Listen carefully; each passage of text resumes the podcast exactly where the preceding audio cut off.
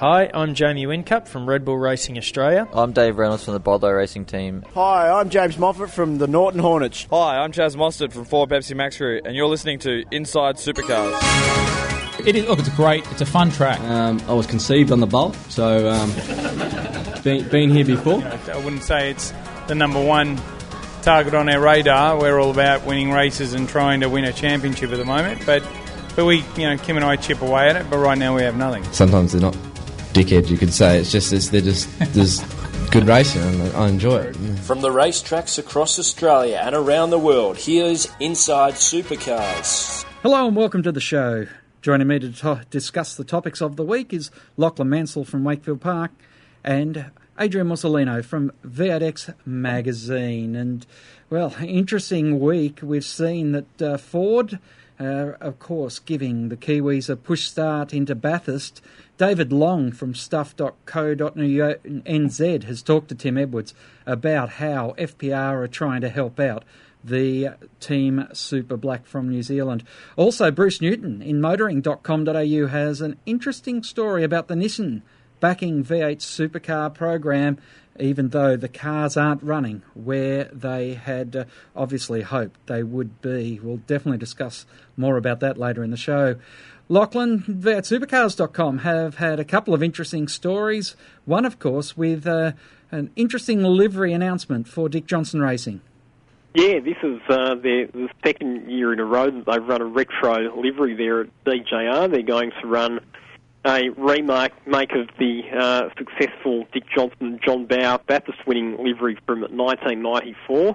Obviously, on this occasion, the car's going to be driven by Stephen Johnston and also David Wall. Now, last year, you'll remember that when they ran the Greens Tuft retro livery, the car crashed into the wall in practice and the damage was all but identical to the damage that Dick Johnson sustained to his Greens Tuft Falcon back in 1983. So no doubt they'll be hoping that history repeats itself once again, and that the car that won Bathurst in 1994 with the same livery will be successful at Bathurst in 2014. Not sure if that means that Craig Lowndes will be passing it around the outside at Griffin's Bend late in the race or not. The other big story that we saw on the V8 Supercars website, of course, was the announcement of a new sponsor for the Gold Coast 600 with Castrol Edge coming on board as the naming rights sponsor for that event.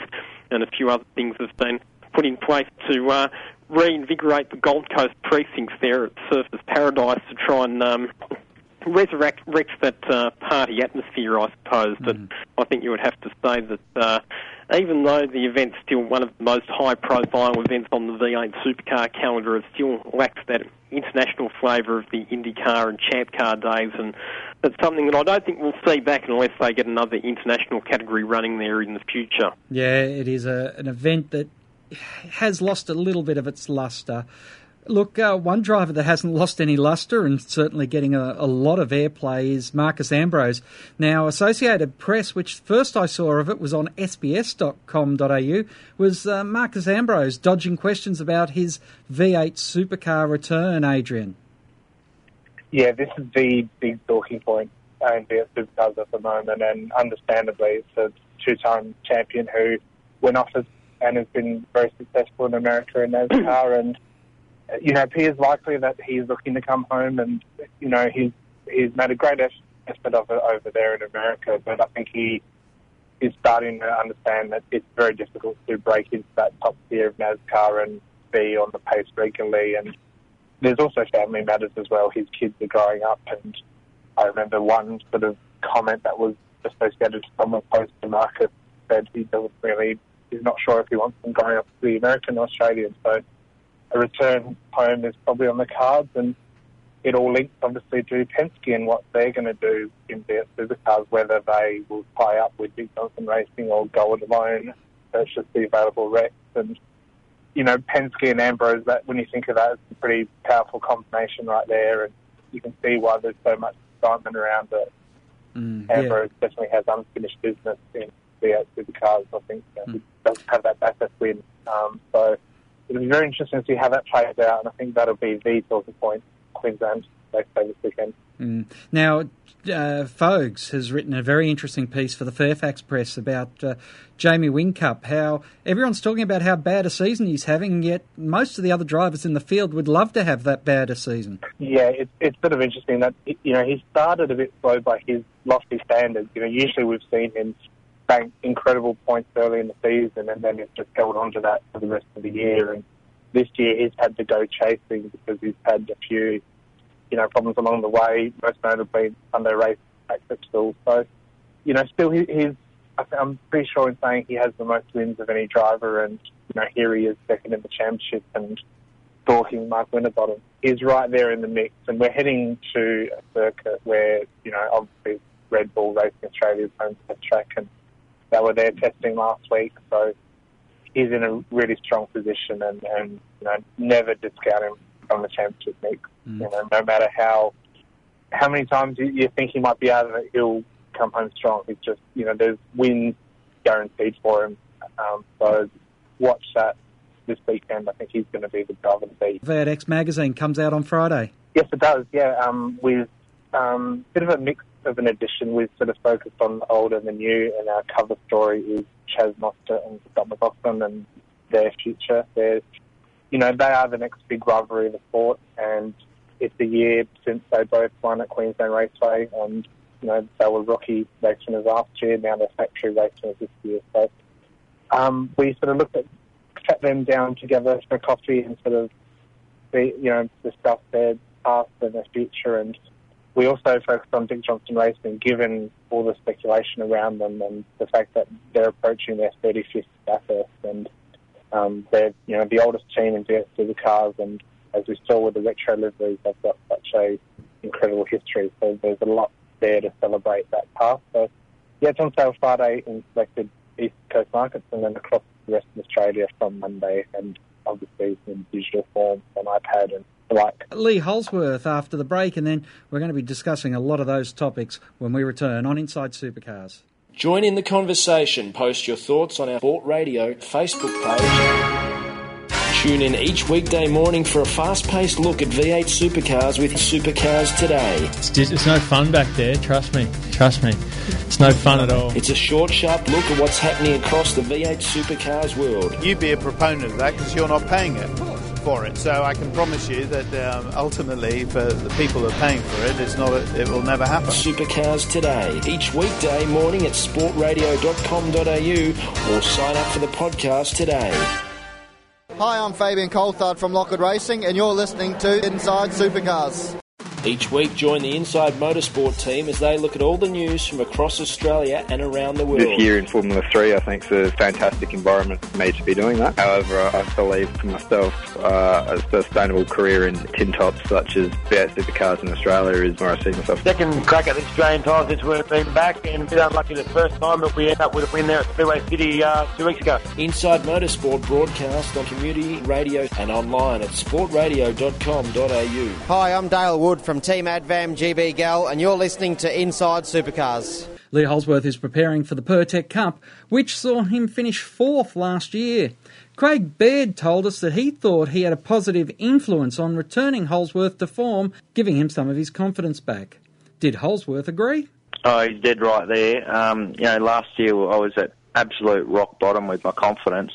As much as I knew it was the car, and I knew I just had to hang in there. You always question yourselves, and I think I'm the biggest critic of my own driving. So you know, I'm the first to question myself whenever I'm a little bit off the pace, and the car comes second. So when you've had 5 rounds in a row with DNS, and you're running, you know, close to the back of the field in the championship, it really gets to you, and you know you're getting punched in the gut basically every time you get out there, and just never seeing any results. When Beardo came on for enduros, it was the best thing ever for me, because, you know, with a guy of his experience telling you that you're not doing anything wrong, and just to keep doing what you're doing, and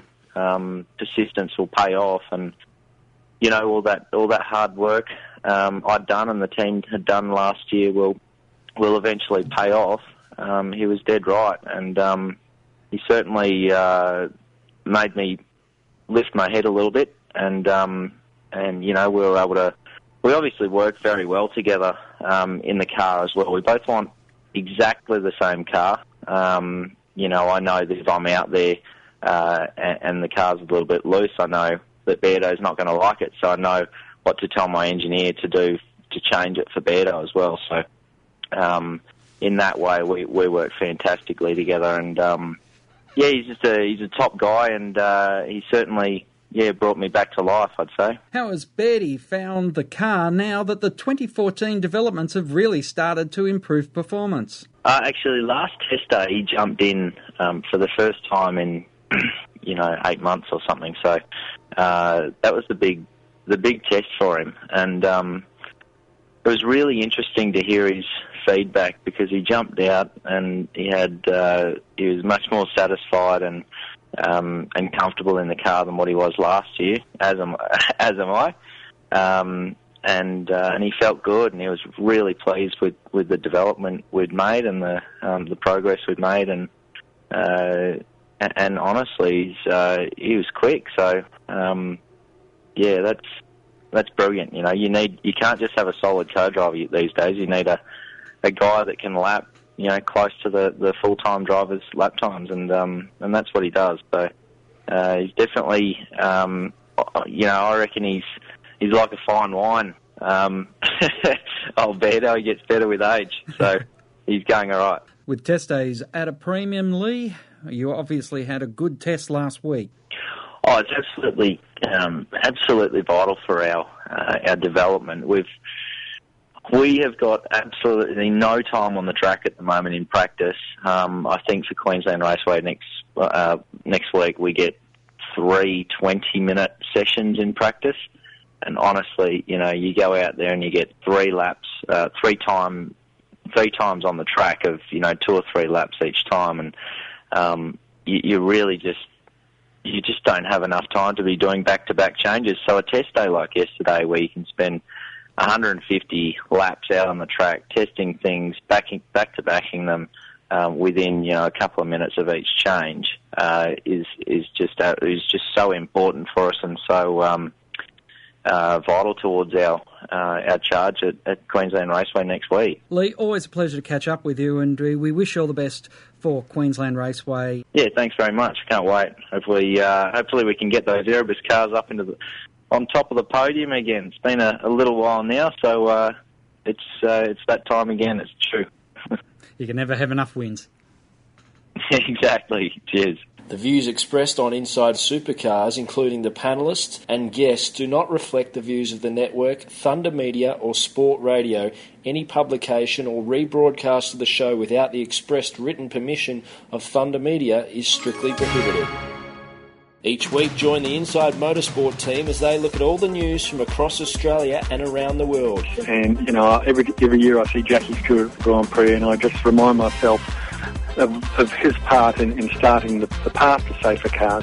Dissecting the sport with interviews, news and opinion. Jack Brabham certainly left his mark, not only on Australian motorsport, but motorsport all around the world. Inside Motorsport, broadcast on community radio and online at sportradio.com.au. Hi, I'm Lee Holdsworth from Erebus Motorsport, and you're listening to Inside Supercars. To our program guests now, Adrian Mussolino and Lachlan Mansell. Queensland Raceway on this weekend. Chaz Mostert last year was the Cinderella story of 2013 when he got that victory for Dick Johnson Racing. Lachlan, can he do it again? There's no reason why he can't, other than the fact that his teammate is leading the championship, and Ford Performance Racing's focus is obviously on making sure Winterbottom gets as good a result as he can. But having said that, we did see Mostert take a win over at Barbagallo, so no reason why Chaz can't do it. Hasn't had the consistency of pace that Winterbottom's had this season, but you wouldn't write him off, that's for sure. No, that's right. And I've been interested this year, Adrian, when I've spoken to the guys in at FPR, they said, no, Winterbottom's really in the championship, but we're not under any team orders. We want the fastest car to win. Yeah, that's been an interesting strategy. We saw that in Perth, where Mostert got ahead of Winterbottom and took the win, and that was, valuable points away from Winterbottom, but you need someone finishing amongst those Red Bull cars, and it's going to be interesting to see how that plays out, because although Craig Lowndes had a tough weekend in Townsville, I wouldn't rule him out of the championship by any means, but Chaz is probably too far behind to really threaten. So there's going to be some interesting inter-team dynamics in the next second half of the season, and always interesting to see how that plays out as well when you then bring in Dave Reynolds and into that mix. And at tracks like Queensland Raceway, where it's Red Bull Racing Australia's home test track, it'll be interesting to see how that plays out.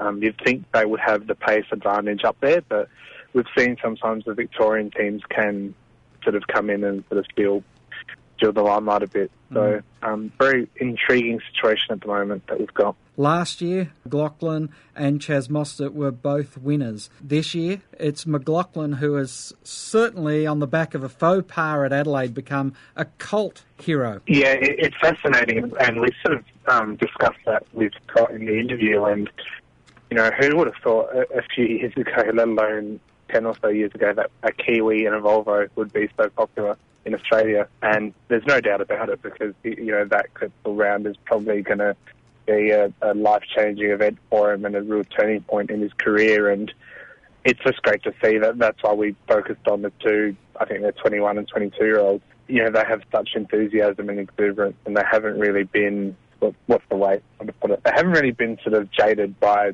being at the limelight. They're just enjoying it and having fun. And even when we sat down with Scott for the interview, he said, you know, I never thought I'd be here in a cafe with journos, you know, for breakfast. And we thought, well, not really that overwhelming, is it? But, you know, he seems to just be enjoying every bit of it, and it's great to see. And it was definitely at this event last year where they really confirmed their potential, and, you know, their sort of careers in the last 12 months have paralleled with, you know, they're both in factory seats and they're both winning races. So they're right amongst them. You know, we go to every event now expecting them to be up there. Scott McLaughlin's Volvo is always expected to be right at the front of the field. SpeedTV.com's Super Grid, it's got Scotty McLaughlin right up at the top. Yeah, it certainly does. But I think the most daggering thing out of that Super Grid, when you had a look at the numbers, was just how close the margins were. You're looking at, you know, overall times when you added up all the qualifying times of the drivers throughout the year at every race of,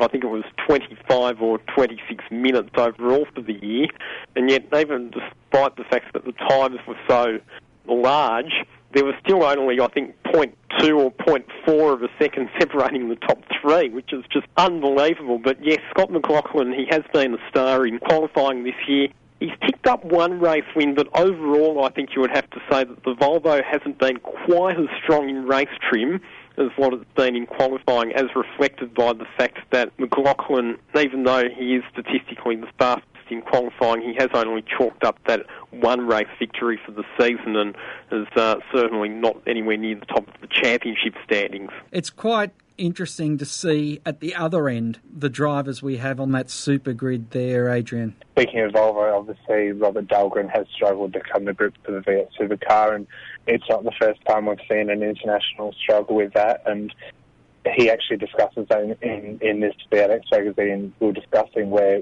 you know, the locked rear diff is just something that he can't get his head around at the moment, and it's a big struggle for him. You know, every track we go to is a new track for him. Testing is so limited nowadays, and it's only at the one test track, so it's very difficult for him. And, you know, it's sort of made even more difficult by the fact that his teammate is consistently up there and qualifying so well. So he has a big job in the second half of the season to try and show that he is making gains and getting amongst that middle pack. Robert Dahlgren's the 24th fastest. Unfortunately for Jack Perkins, his name is at 25, and I think a lot of us are surprised that he is so far down, not only the qualifying grid, but also just not having any luck on the racetrack. Yeah, he's had a difficult season, and the problem with Jack's career is that he's been in and out of the main game so often now that he's really struggled, it seems, to get some consistency, and he's hopped between teams and cars and different manufacturers. So, again, you know, real pressure on him to perform in the second half of the season, because I think Charlie Sherkolt, his team owner, will be expecting results. It's difficult, as we said, with Robert Dahlgren and McLaughlin, when your teammates are up so high on the grid, and in Perkins' case it's been a bottom loss at Reynolds, and they're typically in the 10. It's very difficult to then justify being down the back, so he's one who sort of really needs to perform in this last bit of the season. What else surprised you, Lachlan? I think just having a look at it here, probably the fact that Lowndes was actually a bit ahead of Whincup in terms of qualifying speed, whereas you would have to say that for the majority of their time together at Red Bull Racing or Team Vodafone as it was, Whincup has consistently outperformed Lowndes. I think... Yeah, as you go down a bit further, I mean, Tim Slade inside the top 10 in terms of qualifying speed, that's a long way ahead of where he actually is in the championship. So I think probably the most surprising thing is comparing some of these drivers' qualifying performances with their championship position, which shows that some drivers have got much stronger race packages than qualifying packages and vice versa. But I do agree with the points that Adrian made about Jack Perkins, and the problem for him as well is that whereas Robert Dahlgren has the excuse, if you like, or the justification that it's his first year in V8 Supercars and he's learning a completely different type of car, Jack Perkins has had lots of experience in the development series, in endurance races, in the main game in the past. So I think that Adrian's spot on. Jack Perkins really needs to step it up in the second half of this season, because Charlie Sherkolt will be expecting results, especially when you compare his performance to that of his three Ford Performance Racing teammates. Yeah, it's been a frustrating season down there at the Gemweld car for sure. We need to take a break here on Inside Supercars, but plenty more when we return. Join in the conversation. Post your thoughts on our Sport Radio Facebook page. Hi, I'm Nick Percat from HHA Racing. You are listening to Inside V8 Supercars. Tune in each weekday morning for a fast-paced look at V8 Supercars with Supercars Today. It's no fun back there, trust me. It's no fun at all. It's a short, sharp look at what's happening across the V8 Supercars world. You be a proponent of that, because you're not paying it for it, so I can promise you that ultimately, for the people who are paying for it, it will never happen. Supercars Today, each weekday morning at sportradio.com.au, or sign up for the podcast today. Hi, I'm Scott Pye from Wilson Security Dick Johnson Racing, and you're listening to Inside Supercars. To V8 Supercars, as Lachlan Mansell and Adrian Mussolino join me, Craig Revell, and we mentioned at the top of the show about Dick Johnson's 20-year livery. Lockie, I might let Adrian tell us what he thinks of that livery launch. I think it's great. We don't have many teams in V8 Supercars that can pull off retro liveries.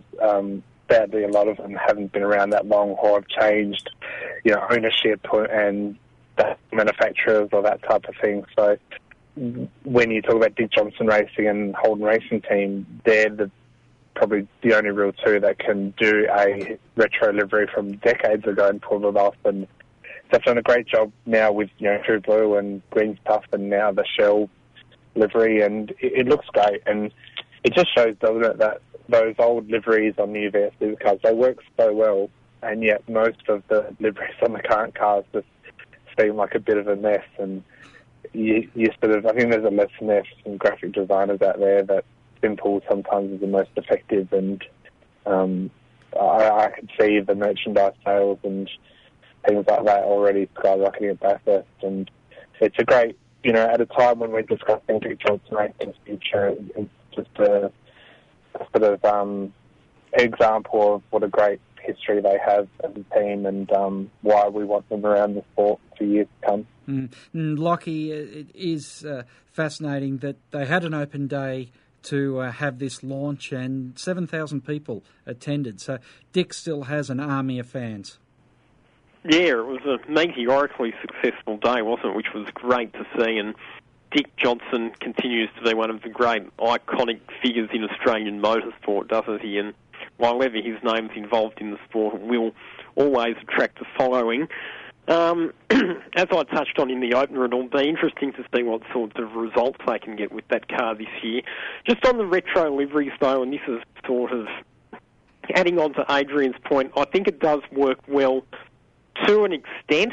I just think we have to be careful that we don't get teams doing retro liveries every year, because what happens in 20 years from now, we want the retro liveries to be the ones from now, don't we? So that means we do have to have some new liveries being created as well. Lachlan, you and I in Inside Motorsport yesterday talked about the Australians over there in Spa, and one of the things we didn't really touch on in that show, but we can expand on here, well, for the time we've got left, which is not much actually, is a real push at Supercar Land to try and curtail some of the drivers running overseas and in other series. Yeah, well, I think we have to be a bit careful how we explain it here, because it's not so much a push to curtail drivers' overseas racing commitments as conveniently scheduling promotional commitments for V8 supercar drivers to maybe make it not possible for them to compete in some of those overseas events. But fortunately, we did see drivers... Craig Lowndes, Shane van Gisbergen, and also the endurance drivers Steve Owen, Stephen Richards and David Ruffell, who all teamed up with Roger Largo in a Lamborghini over at Spa there on the weekend. And I do think it's important that V8 supercar drivers do have some opportunities, particularly the more senior drivers in V8 supercars, to stretch their wings and explore some of these overseas races, because...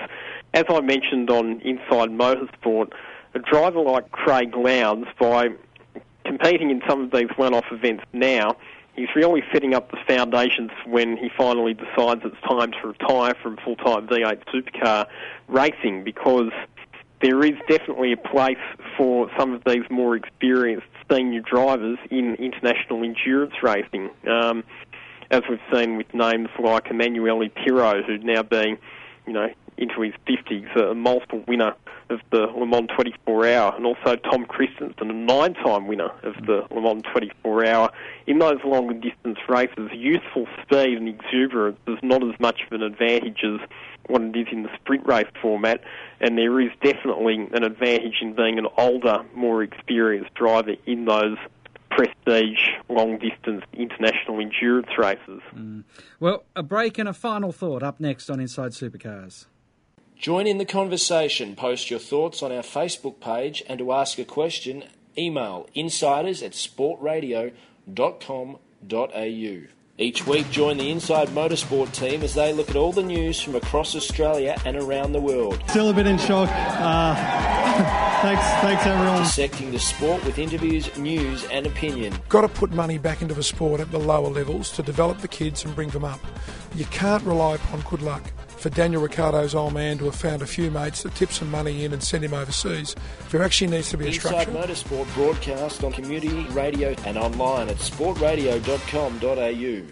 Hi, I'm David Reynolds from Boddrey Racing Team, and you're listening to Inside Supercars. Final thought now, Adrian Mussolino. My final thought is we've waited a few weeks for this round at Queensland Raceway, and again, the problem is the championship's lost a bit of momentum because it just disappears for weeks on end. So I think the big thing V8 Supercars needs to do down the track is condense the calendar, because these gaps just punish the series, especially when you have so many Formula 1 Grand Prix and MotoGPs so often in prime-time spots. It's just putting V8 Supercars down the pecking order of mainstream motorsport attention. So I think it's great to be back racing again, but, you know, we don't want these big gaps in the future. Lachlan Mansell. Yeah, agree with Adrian. I think especially with Daniel Ricciardo going so well in Formula 1, that has shifted a lot of the Australian motorsport focus onto Formula 1. My final thought is there's been some discussion in the last few days about a potential name change for the V8 supercars for the future, with the category possibly moving away from V8 power plants. I haven't been creative enough to think about the potential new name for V8 supercars, but I think as much as some of the die-hard fans won't like it, it's something that has to happen for the future of the sport. Well, Queensland's on this weekend, and we look forward to catching up with you both. And and, well, certainly speaking about this around the media centres and the racetracks across Australia. Thanks very much to Lachlan Mansell and Adrian Mussolino. Cheers, Craig. Thank you. That's all we have time for this week. Until next time round, keep smiling and bye for now. Inside Supercars is produced by Thunder Media. Tune in next week for more at sportradio.com.au or lock in the podcast on your iTunes or mobile device. Search Inside Supercars.